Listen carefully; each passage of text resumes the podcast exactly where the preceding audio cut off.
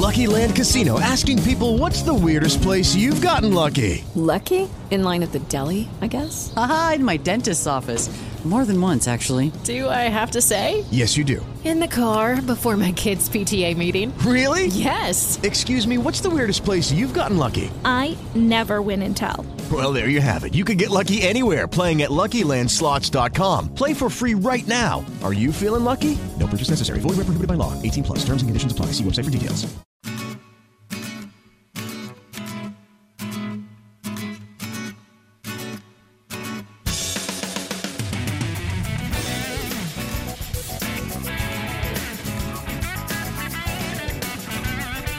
Hi, everybody, and welcome to this week's episode of Greater Good Radio.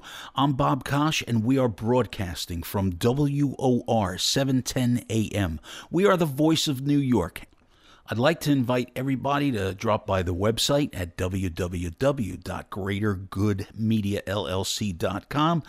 Whole bunch of things going on there. As you know, we will be starting our new program Great Balls of Fire. It is the first comedy cooking show of its kind. It is going to be theater of the mind because we're putting it out over radio, but immediately after the Sunday broadcast at 6 p.m., starting on January 2nd, there will be a follow up show called Counterintelligence, which will show you folks how to assemble the recipe that we are going to advance during the show. And that said, I want to uh, wish everybody a happy Hanukkah for those who celebrate and discuss a little something that I heard on the news, which I am just completely excited about. They look like there could be a real cure for cancer. Imagine you could cure cancer by targeting one tiny gene. Imagine that same gene occurred in every major cancer, including breast, prostate, lung, liver, and colon. Imagine that the gene is not essential for healthy activity, so you can attack it with few or no negative side effects. Cancer biologist Yibin Kang has spent more than 15 years investigating a little known but deadly gene called MTDH, or metadherin which enables cancer in two important ways, and which he can now disable in mice and in human tissue with a targeted experimental treatment that will be ready for human trials in the next few years. His work appears in two papers uh, that have been issued uh, by a publication called uh, Nature Cancer. This truly is amazing.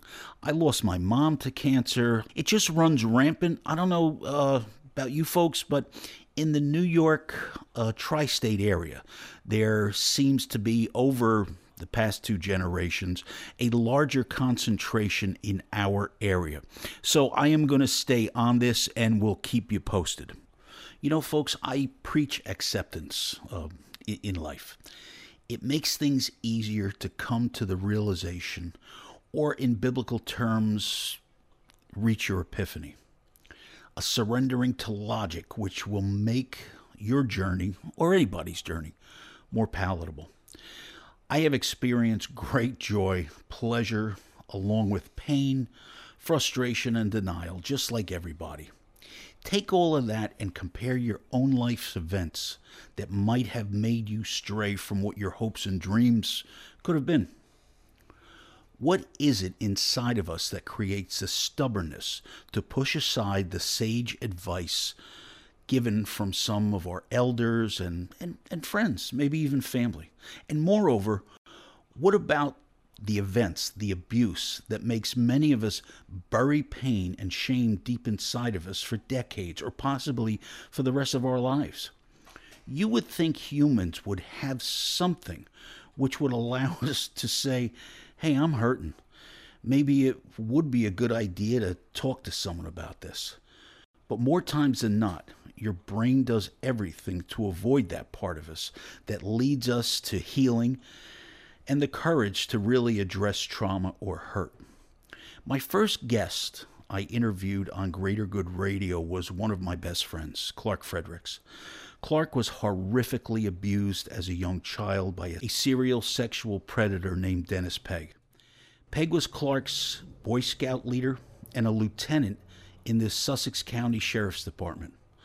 Pegg skillfully groomed Clark and continually threatened that if he had not remained silent about what had happened, he would kill his parents. Clark kept all of this to himself for over 30 years until he finally killed his former abuser when he witnessed Pegg outside of a convenience store 30 years later with another young boy in tow. Clark took a plea bargain and was sentenced to a term of incarceration. After prison, he's dedicated his life to helping others confront their demons, especially when drugs and alcohol are the band aids used to quell that pain. I was introduced to my first guest by Clark. He's Ed Shelton. Ed is a friend and a contributor to this show. Yep, he's he's the guy you've you've heard many times who has participated in many of the comedy bits that we've broadcasted over the past year um, since we've been on the air. Ed's story is dark, but unlike others who've had a troubled journey, it's a story of resilience and encouragement for others to maybe stop that pain. I'm very happy to announce that Ed will be with us uh, in the new show. And uh, I, I thought it was important for him to come on and tell you his story. Ed, thanks so much for being on Greater Good Radio. It's a pleasure to be here with you, Bob. And I would like you to tell our listeners who you are and and go back. I want them to know who you are, but who you were growing up. Sure. Uh, my name is Ed Shelton, Bob, and I uh, I come from a small town in northwest New Jersey. I grew up in an upper middle class, uh, very disciplined family. I had three sisters and a brother. We uh, did a lot of traveling as little kids with our family, and things were weren't too bad as children. Although back in that day, Bob, I'm sure you know, um, discipline was a very big thing, and we were disciplined for any little thing that we did wrong. Right. Maybe, maybe by today's standard would be considered maybe a little extreme. Sure. Uh, and but that's the way I think it was then. You know, it wasn't Yeah. like it was somewhat different than everybody else. Yep. And as time went on, I had a little episode that probably um, changed me a lot as a little kid. And that's when a family friend kind of took advantage of me. Right. And at that point, I uh, my grades went right downhill in grammar school. I I was no longer a student that could do anything right. Sure. I uh, didn't really pay attention. I was always have to do summer schools. I didn't care anymore. You know, I already noticed that things in my life were not right. And Sure. I ended up going off to. I, I got to high school and. uh I could never I I fit in but never fit in. I'm gonna say I was more like a chameleon, you know. I could Yeah. fit in with, with the sports crowd. I could fit in with the people that did the acting, the plays, and all but I never really had my fit and I always kind of felt a little outside. And during that time I became like a jokester and I joked about everything. And that's all I did. No, you know, that Yeah. became my way of survival in high school was just to be like the class clown Yeah. Yeah. and uh, that continued on. I didn't have the best of grades, Mhm. and I really wanted to go away to college, even though I didn't know what I wanted for, just to get away from everything here. And at that time, I did not have a great relationship with like women. Yeah. And uh, I could never really get serious. I couldn't really date them. Mhm. I I couldn't even ask a girl to the prom. I had to have somebody ask for me. And I really look forward to it. I just want to get away from all the things that were going on here. And basically, I looked at it like starting a new life. Mhm. And uh, right away, I found one thing I could do better than anybody else is I found alcohol Yeah. and uh, it kind of made me forget about a lot of things in the past. Sure. And I remember, and at the time then too, you could legally drink in the state of New York at 19.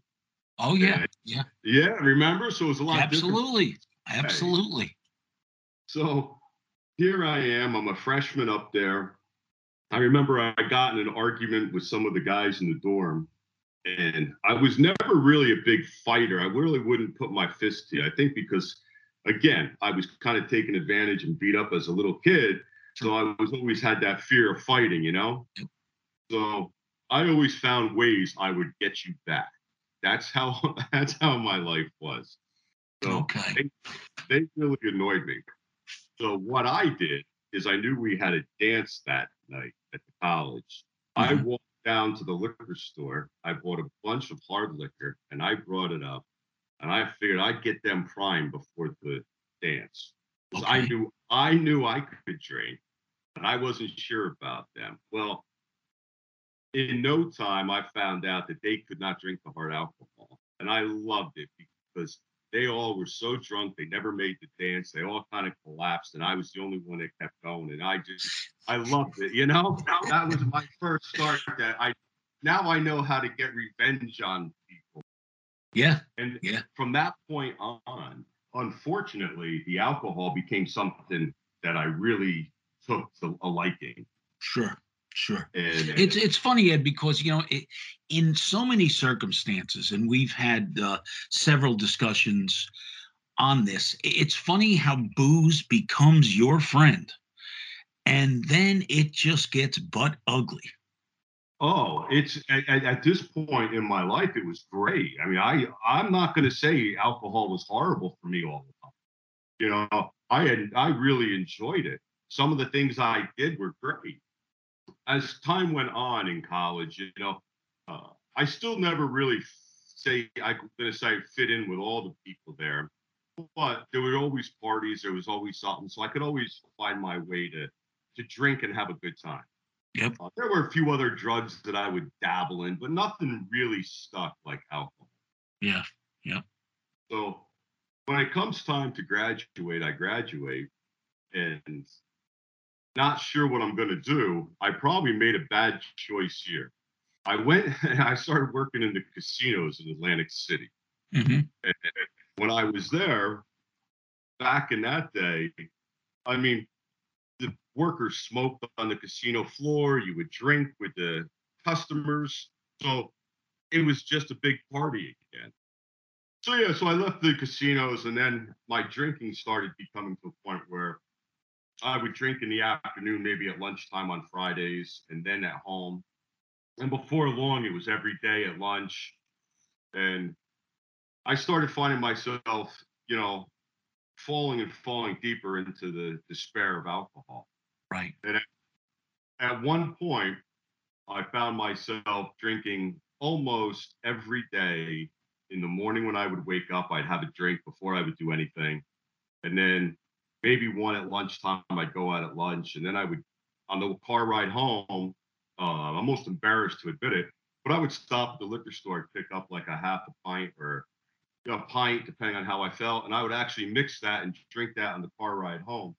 hmm And it got to the point where I started calling out of work sometimes, you know, and then finally some people at work, I think, were catching on that there was something wrong Yeah. And they ended up sending me to a rehab center.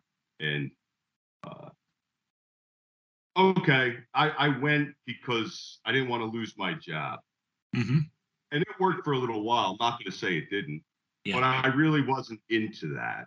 And Sure. eventually I said, oh, screw this. You know, I'm not paying attention to what they say. I'm smarter than they are. So I started Mhm. drinking again. So at that point, I found myself drinking constantly. I started waking up in the morning at six o'clock, drinking before I would. I wouldn't even have coffee anymore. I'd just have a drink. Would get bring a drink for work in a Snapple or uh, iced tea.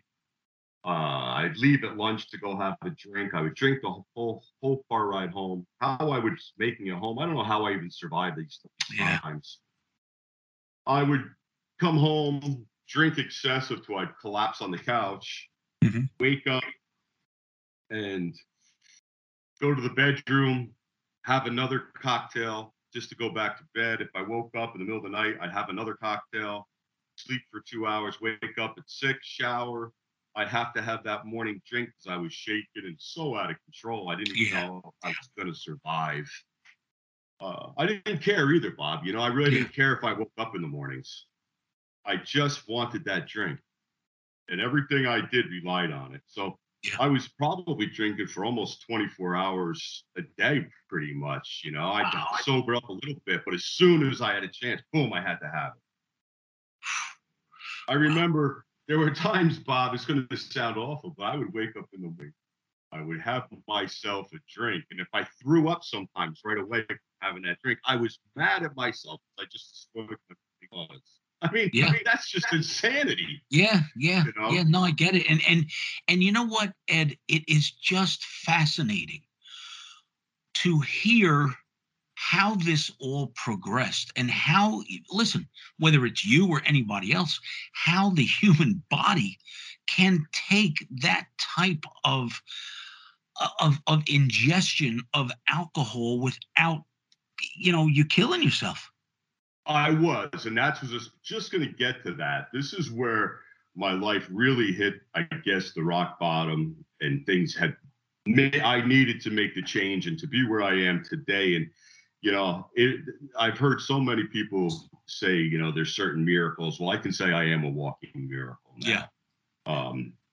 So when this drinking got to the stage where it was all the time, I was working for myself and I made a little injury and I had to go to the um, urgent care and they had to stitch one of my fingers back.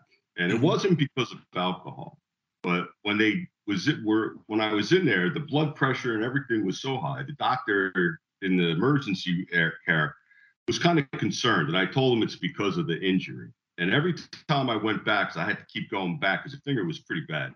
Yeah. He always kept warning me about my blood pressure and everything else. And he said, you know, you really got to get this under control. And I said, oh, it's just because of this, just because of that. But I knew in my head the reason it's so high is because the amount of alcohol I'm putting into my system. And he said, you, if you don't take care of this, you're going to have a stroke or a heart attack. Right. And at my at the time, I really was kind of laughed it off. You know, I'm like, yeah, right. I'm too young for Mhm. any of that. Sure. And then, then came the morning, Bob. It was very short. I don't think it was a month after he had talked to me about that. hmm I had woken up in the morning and I felt I didn't feel right. I felt a little dizzy and everything. So I made myself my morning drink. I drank it. I went to work, and I don't think I was even working for two hours when I was I collapsed. Right, I was running a little like restaurant and behind the bar there where I was working was a cement floor, and I collapsed right there onto the cement floor when I did that, I cracked my skull, and the emergency, the ERs were called in. They took me to the hospital, and, I remembered the car ride, the ambulance, and I remember getting to the hospital in Newton. When I was there, they did a CAT scan, they did everything, and the doctor came in, and he said, "I still remember this because I remembered the, all this part."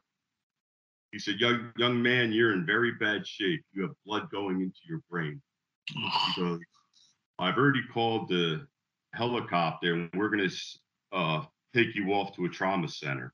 Mhm. So I flew to the trauma center in the helicopter. I remember the helicopter ride. I remember being in the trauma center with all the lights and the nurses and the doctors all around me. And I remember asking when they were going to do something. Remember that? They said Yeah. very soon. And then they put me in, in, to my mind, they put me in what I thought was a hallway looking at like emergency room doors. And that's the last real memory I have for almost two months straight. Wow. During that time, I had a stroke in the hospital. Uh, uh, they tried putting drainage tubes in my brain. That didn't work. They had to do a craniotomy because I had a subdural hematoma. Mhm. Uh, when I did come around, I had very little movement of the left side of my body. It took another probably month or so to get that almost straightened out. And they told Mhm. me I was going to be in a nursing home for probably a year. Wow. And yeah, you know, that's that's a kind of a shocker when the, Yeah. you're 50, you know, in your early 50s and you're just thinking you're still having fun. Sure. And Sure. Uh, You know what? Ed, I just, I, I just don't. It's, you know, as a young man, um, you always think that you're kind of invincible, and it's, it's just so, uh so, so poignant for for that statement to have been made. You know, you just feel like, yeah, I'm in my early 50s, I'm okay, and you know, you don't take into consideration the limits that your body puts on you. Absolutely, you, you don't. And you know, I've had, and the thing is, and I'm sure anybody else who's ad- addicted to anything has had the warning signs. I had the warning signs. Yeah.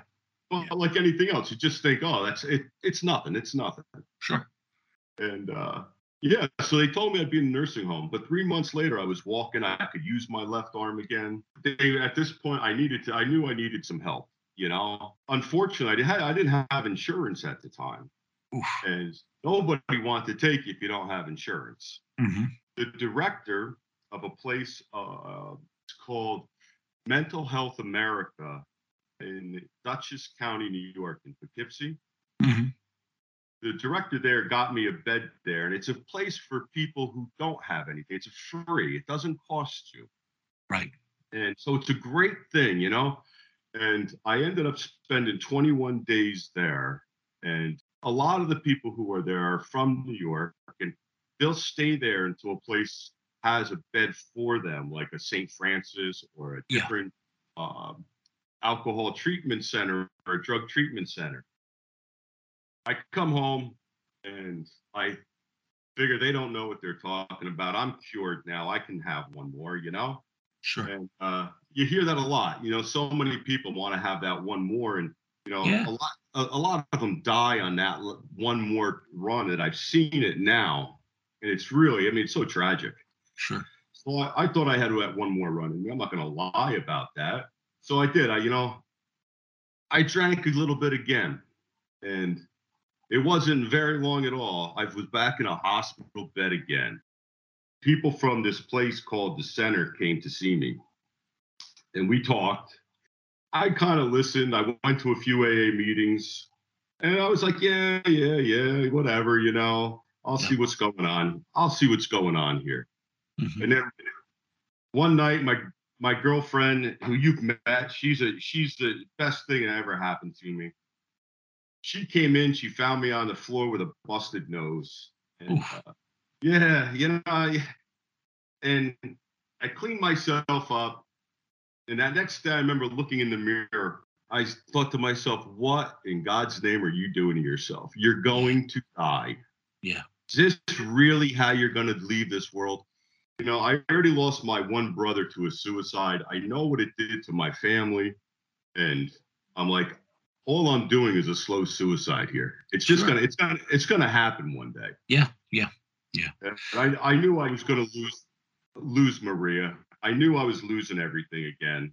And that's when I said, you know, every time I've gone to the AA programs, and every time I've done things, I've always done it somewhat my way Mhm. maybe this maybe this time I will do what they say and kind of do it the right way. And those first three or four months, I'm not gonna lie, they were rough. They were a Yeah. hard, rough road for me. But I did everything I could and I fought it out.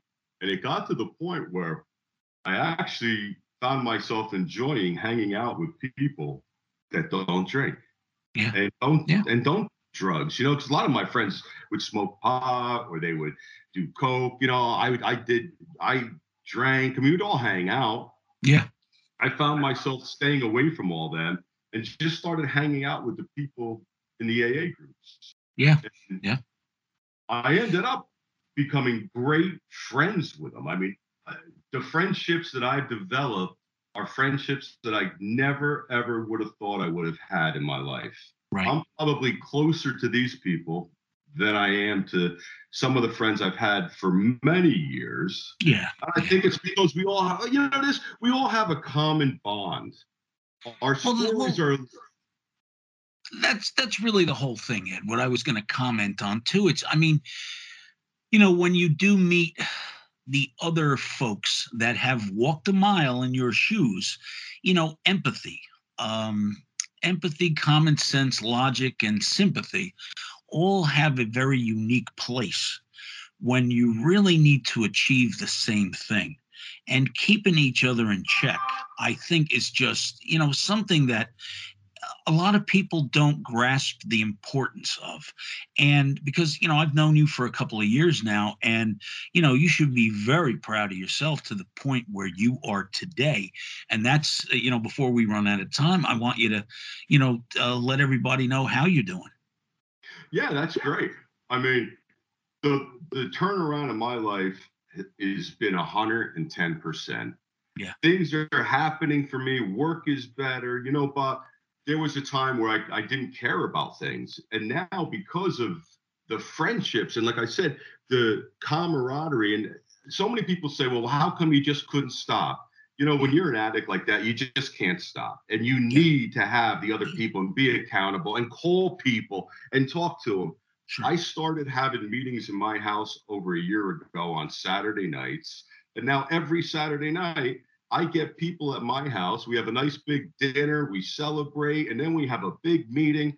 And it's become a huge family event. And I wouldn't give that up and I wouldn't change that at all. There's Yeah. certain people that I know of, and they they say they're part of the no matter what club. And that is no matter what, I'm not doing a drink or I'm not doing any drugs today, no matter Yeah. what. And I can say, yeah, I'm part of the no matter what club. Uh, it's just it's tremendous quality when you get to this stage. And I wouldn't give it up for anything. And I look so forward to what the future's going to hold for me now sure because my life is controllable. yeah ed i wish you continued success and thanks so much for being on greater good radio Bob, it's been a pleasure to work with you for the last year, and I'm just so glad I got an opportunity to tell people that there is another life out there and find it. Yep. Yep. Thanks bud Hey, thank you, Bob.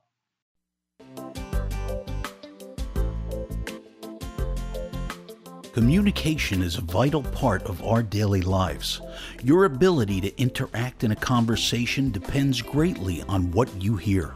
None of us want to miss out on those touching words from our grandkids or an I love you from someone we cherish. If you are experiencing hearing loss, the professionals at Audio Help Hearing Centers can provide comprehensive hearing health care so you can enjoy a better quality of life. The staff at Audio Help Hearing Centers know how important it is to hear, but moreover, the difference it makes when you can really listen. Schedule an appointment today by calling 888 832 9966 or by visiting our website at www.audiohelphearing.com. Offices are conveniently located in Manhattan, White Plains, and Stamford, Connecticut.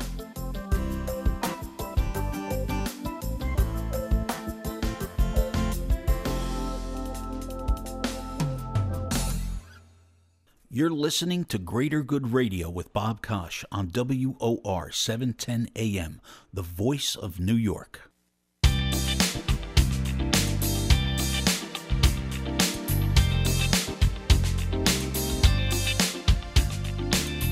Folks, I would like to introduce you to shoplocalway.com. Have you ever thought about that butcher in Passaic for that steak that you want? And what about the cheese in Montclair? And you know you've got to have that pumpernickel raisin bread from Manhattan.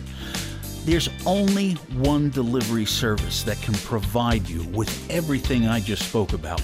It's shoplocalway.com. Shop Local is the doorstep delivery service of high quality products from local businesses. They bring you the marketplace with exquisite local stores you will not find on any other platforms. Simply choose your favorites from local stores along with the delivery or pickup option and enjoy your time while your order is on its way. ShopLocalWay.com supports local business. It's the shops that you can't get from anywhere else. Remember, there's only one way to shop ShopLocalWay.com. Call Shop Local at 833 463 4466 or visit the website at www.shoplocalway.com.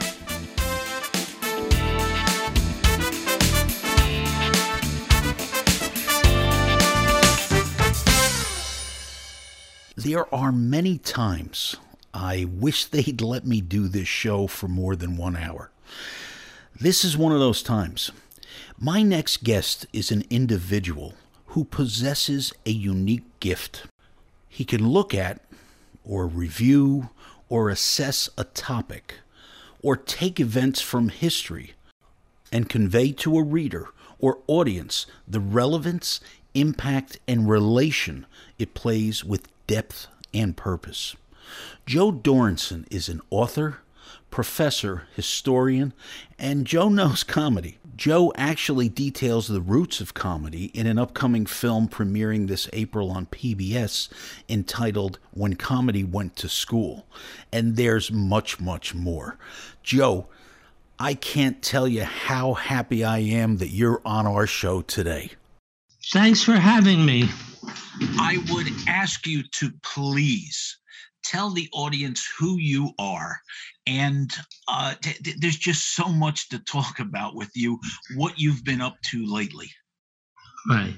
Well, I'm surviving lately. I had uh, open heart surgery in June and kidney surgery in November. Wow. And I feel like I'm a bionic man with all kinds of uh, new n- new uh, vibes in me. Yep. And I also feel grateful to you for being uh, such a wonderful contributor, not only to this new venue that you started, but also you saved our uh, wonderful uh, movie, Yeah. which is now on my wall. The uh, when comedy went to school, you were the angel that came uh, down to earth because I remember when Larry made the film, he couldn't put it out until you came up with the necessary money. So, Well, a belated thank you for that. Oh, uh, Joe, first of all, thank you for participating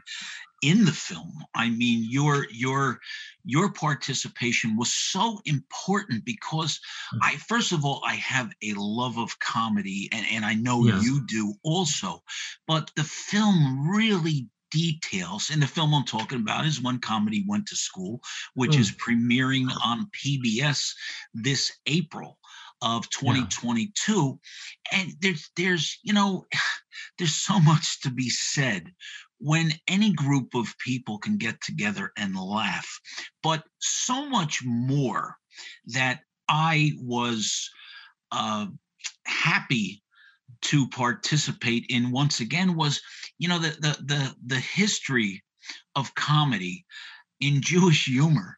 Um, i have you know, all my life admired you know from adversity what what could get a laugh? And it has been you know a pleasure to you know kind of revive the memories from the catskill mountains and where where the jewish population ended up from the new york city area and and i would love for you to um uh, tell the audience a little bit about jewish humor Right. Well, uh, one of the uh, themes in all my work, whether it's sports or humor, is the the outsider trying to enter mainstream America. Mhm. Uh, when I wrote about Jackie Robinson or my newest book on the black athlete as hero, Mhm. I see outsiders, people on the margin, people of different ethnic and racial backgrounds trying to make the American dream a reality. Yeah. And so humor was, for me, a personal coping mechanism Mhm. I was born into a very dysfunctional family, as I've written, and humor enabled me to survive, just as it enabled many different groups, including Jews, Yep. to survive multiple challenges. And uh, it's not only a mechanism of defense, but it's also a way to get even and over uh, at the uh, people on top. Mhm. So humor, basically, according to Garry Trudeau, should be punching upward, Mhm. not downward, not demeaning people who have a lower economic or social station, but to try to level the playing field, whether it's sports or comedy. Right. And it's interesting to note that uh, just as in boxing, you had uh, the Irish dominating boxing when they were uh, a very oppressed minority in the United States Mhm. due to Catholic, anti-Catholicism, which was rampant in the in the 19th century. Yeah. And then you had uh, Italians, uh, Jews joining the boxing uh, culture, and then of course more recently you have uh, blacks, Hispanics, Asians. So sports is a paradigm for social, not only social conflict, but maintaining social balance Yeah. between those who have and those who have not. Yeah. And that's what attracted me. Now, uh, given my Catskill background, we were very poor. Mhm.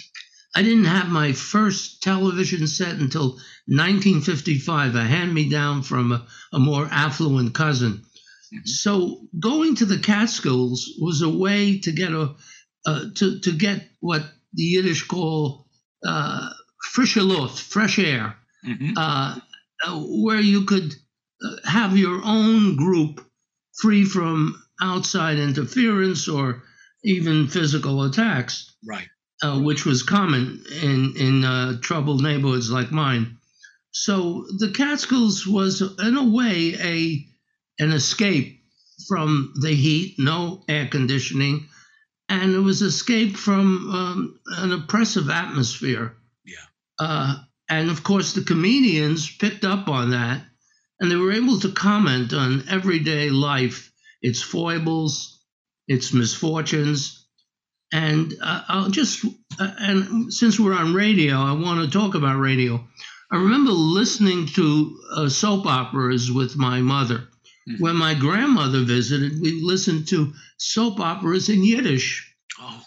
And there was a program called Surus Balaiten, Trouble by Others. And my mother and grandmother used to laugh. And I said, How could you laugh? This is so sad. Yeah. She says, We're laughing because other people are more miserable than we are. So the laughter was was sort of liberating and, Yeah. and it sort of put things in, in perspective. Yeah. The Catskills uh, provided that outlet. We could laugh at each other. Mhm. We could feel uh, independent of outside scrutiny. Mhm. And of course, we could laugh at the comedians who became, uh, as your film so brilliantly pointed out, became mainstream. Jewish humor became American humor Yep. in the 1960s. Yeah.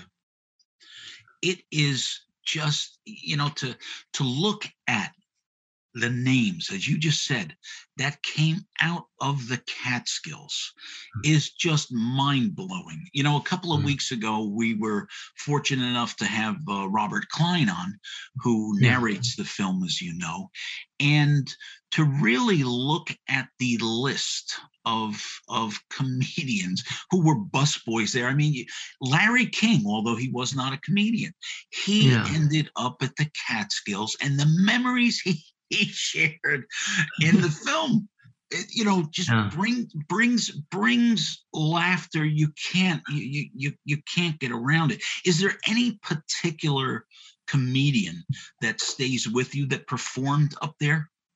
Yeah. Well, Lenny Bruce, uh, though I encountered Lenny uh, after the Catskill period, but I think he was really one of the most transformational comedians, taking on uh, all the uh, sacred cows of our culture. Hmm and going uh, to the, uh, you might say, the bitter end, and dying, unfortunately, uh, much too soon due to his drug addiction. Yeah. Um, but before that, Sid Caesar and Danny Kaye certainly um, went from the Catskills to the big show. hmm Uh, they went to uh, nightclubs, they went to Broadway, and then, of course, radio, which is, I, I love the radio medium, and I love WOR. I wanted to uh, digress a bit because I grew up listening to your station Yeah. or our station, Mutual Broadcasting. Sure. It's a hundred I year remember- anniversary this year, Joe. Yeah, I remember. uh, Actually, my last appearance on WOR Radio was was with the Gambling, uh, the third Gambling. Oh, okay. Yeah. Yeah. yeah there's been a rambling. So I rambled, gambled, and gambled. but uh, I remember listening to Tom Mix Mhm. and shows like that, and um, I think Uncle Don. And I want to set the record straight. Uncle Don never did what he was alleged to have done, Oh. saying the the no, that's a, a, a urban myth. Mhm. He never let the mic. Uh, that that was never substantiated. Mhm. Uh, so unfortunately, Uncle Don uh, was fired as a result, but uh, unjustly. Mhm. Uh, so WOR was was my escape hatch Yeah. uh, with the serials. I was listening to WOR when I heard, to my chagrin, that President Roosevelt had died. Oh. And I remember leaving, I had a after school program, Mhm. a, a Jewish school. And I remember after hearing this terrible news, crying all the way from my home in the Williamsburg housing projects to the school on Manhattan Avenue. And for, as Alan King pointed out in one of his comedy routines, Jews worshipped three worlds Die Welt, this world, Jene Welt, the other world, and Roosevelt. and so he, he, he mentioned that in his house, uh, he had a picture of Moses on one wall and Franklin Delano Roosevelt on the other. Both liberators. Right. Right. Wow. Yeah. Yeah, it's you know, Joe. It we we still WOR is the voice of New York, and I I can say that you are absolutely the voice of New York. Oh, What thank you. what you have brought to your community through history, through comedy, through your writing. I please, you are yeah, you may have been rambling with gambling, but but Joe, you uh you you you Yeah. set the stage for a lot of good stuff, my friend. I, I would be remiss if I didn't mention one of the great sportscasters, Stan Lomax, Oh, was oh, my yeah. guru, and he was on WOR Yeah. for uh, I think over forty years. Yeah. And many years after he retired, he came on PBS uh, radio, and I called in and I thanked him for all the wonderful stories. Unlike some of the myth makers like Bill Stern, who would create fantasies Mhm. after uh, you know misjudging uh, what he was watching and relating that to an audience. Stan Lomax was there, and actually Stan Lomax also um, broadcast uh, Knick games with Marty Glickman, Oh, and he wow. was one of the icons of WOR and should be remembered and and revered. hmm hmm I agree. And and one thing I want to bring up, uh, I know I haven't shared this with you, but the audience knows we're bringing back some of that radio um, uh, drama, uh, starting the first Sunday of 2022. Um, we are launching a new half-hour comedy show uh, called Great Balls of Fire. It is a uh, a comedy cooking show that will Oh. premiere on WOR. Sound effects. It's kind of old school but Oh. cutting edge. It is funny, uh, Joe. I will send you an advance copy. We're gonna have a blast with this. Great. Yeah. I mean, it's eh, how can you celebrate the 100 year anniversary without doing, you know, revisiting Right. what really, you know, people sitting around, you know, the fire listening to, you know, that old radio and and it's Right. all theater of the mind. You know, how you can really picture a situation through sound, through a voice. Yeah. And that's that's once again, that's but that's what you brought to so many. Yeah, and I think uh, radio, uh, more so than television, uh, stretches the mind. television provides all the m- much too much information. Mhm. Um, I think it was that famous uh, critic of television who um, whose name escapes me. It'll come back to me uh, later. Senior moment at age eighty-five, but uh, he mentioned that radio is a hot medium. And Marshall McLuhan Oh, and oh, and uh, Fordham professor honor uh, with a Dow chair. And television's a cool medium, but radio allows you to get involved where TV is distancing. mhm. Uh, and, and that's why I still love radio and I love to listen to music on radio. Yeah. And I'm so glad that WOR is celebrating its 100th anniversary, Yeah. Along with KDKA and in Pittsburgh, Yeah. among the first to launch this wonderful medium. Yeah. Now, tell me a, a little more about your latest book that you, uh, you Right. have out right now. Sure. It's coming out in April 2022. Mhm. Um, I um, have to do the last bit of editing and uh, providing uh, an index. But uh, it, to give you a little background, I started this book over 20 years ago when I hosted, or co hosted to be more accurate, a wonderful celebration of Jackie Robinson's life, Hmm. who, in my judgment, is the most important athlete of the 20th century, along with maybe Muhammad Ali, Right. who's in the book. And Jackie is the centerpiece of the book because he made uh, uh, black a black president possible. Mhm. He was the one who who appealed to all groups and particularly youngsters. Mhm. So uh, in my book on Jackie Robinson, I have a the cover photo it shows Jackie with his hand around a nine-year-old youngster at Mhm. 1955 photo op day at Ebbets Field. Right. and uh, that showed the ability of Jackie, who who autographed uh, regularly, unlike some of the the uh, the divas today, Mhm. uh, who wrote letters back to his fans. Here he's holding this little Jewish boy, uh, who uh, whose father uh, photographed this, and of course it's it's one of my iconic photos. Right. And I will uh, try to get it into this latest book as well. Mhm. So I hosted this conference, and many of the athletes I write about came to the conference at Long Island University, Brooklyn. Mhm. And I decided that I would like to expand and view the uh, black athlete as hero and look at them at different stages of our society and history. Mhm. So, uh, an original article I wrote in 1997, from which this book was launched, I started with Jack Johnson, who was uh, one of the greatest heavyweight boxers or, of all time. Mhm. But he ran afoul of the law and uh, public opinion because he uh, consorted with white women, which was a no-no. Right. And among the women were prostitutes, which is so he he uh, alienated the black clergy and and the white clergy. yeah. Yeah. And uh, but he he did something which was uh, unprecedented.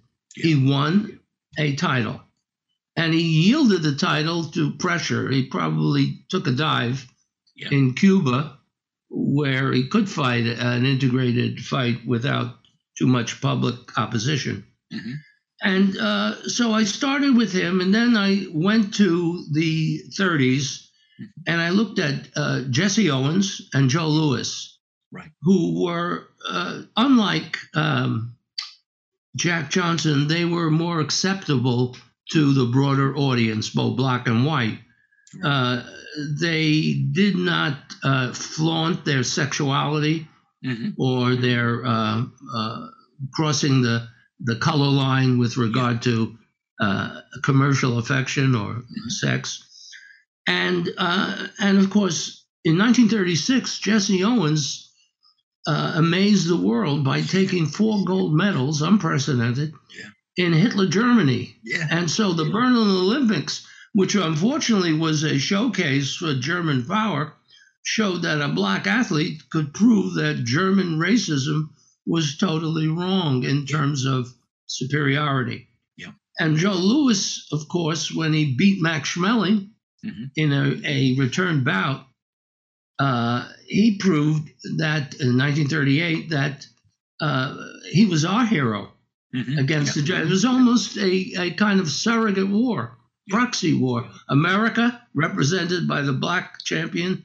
the brown bomber, Yep. sepia slugger, against the German uh, Superman. Mhm. And in one round, two minutes and seven seconds, the myth was destroyed. Then I went to uh, Jackie Robinson, Mhm. and I explained how he was a catalyst for social, political, and athletic change. Yeah. To me, he is the supreme hero because Yeah. he, he overcame tremendous odds. And then finally, in this particular, uh, I also look at Muhammad Ali, who was divested of his uh, crown Yeah. uh, because he refused to serve the army. Yeah. Uh, and with a classic remark, I, I have no argument with those uh, uh, Viet Cong. Uh, Yeah. They never killed any of my people. Yeah. And uh, four years later, he came back and uh, uh, a little slower, a, a little heavier, Yep. but still with the great skill, and he became champion. And in beating George Foreman in the in that famous uh, Zaire bout, Mhm. he proved that older people like me can can come back. and he he uh, he did the rope a dope, which was Yeah. totally al- also totally without precedent, taking all that punching and then Yep. and then uh, unloading on uh, Foreman, and he sent him into a new business, you know, the, Yeah. the Foreman Grill.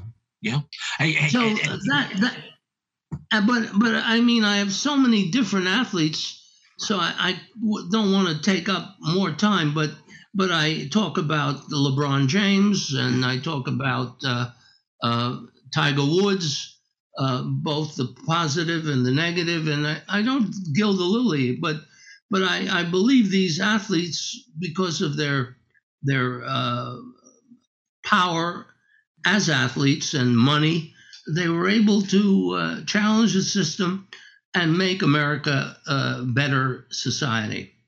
Well, Joe, the, you know, there are so many people who will now have the benefit of realizing hmm. everything that you've just said because you always, eh, eh, eh, there's no comeback. You've never left. Yeah. What you put to paper it, uh, it will, will will live in history. And i i i genuinely thank you for being on the program today. It is a pleasure, an honor, and I want you to keep rolling along on your own because you've made a contribution that will last. Thank count you. on count on it joe. Thanks Well, folks, that's all we have for this week's episode of Greater Good Radio. Everybody have a great week, and we'll see you next time.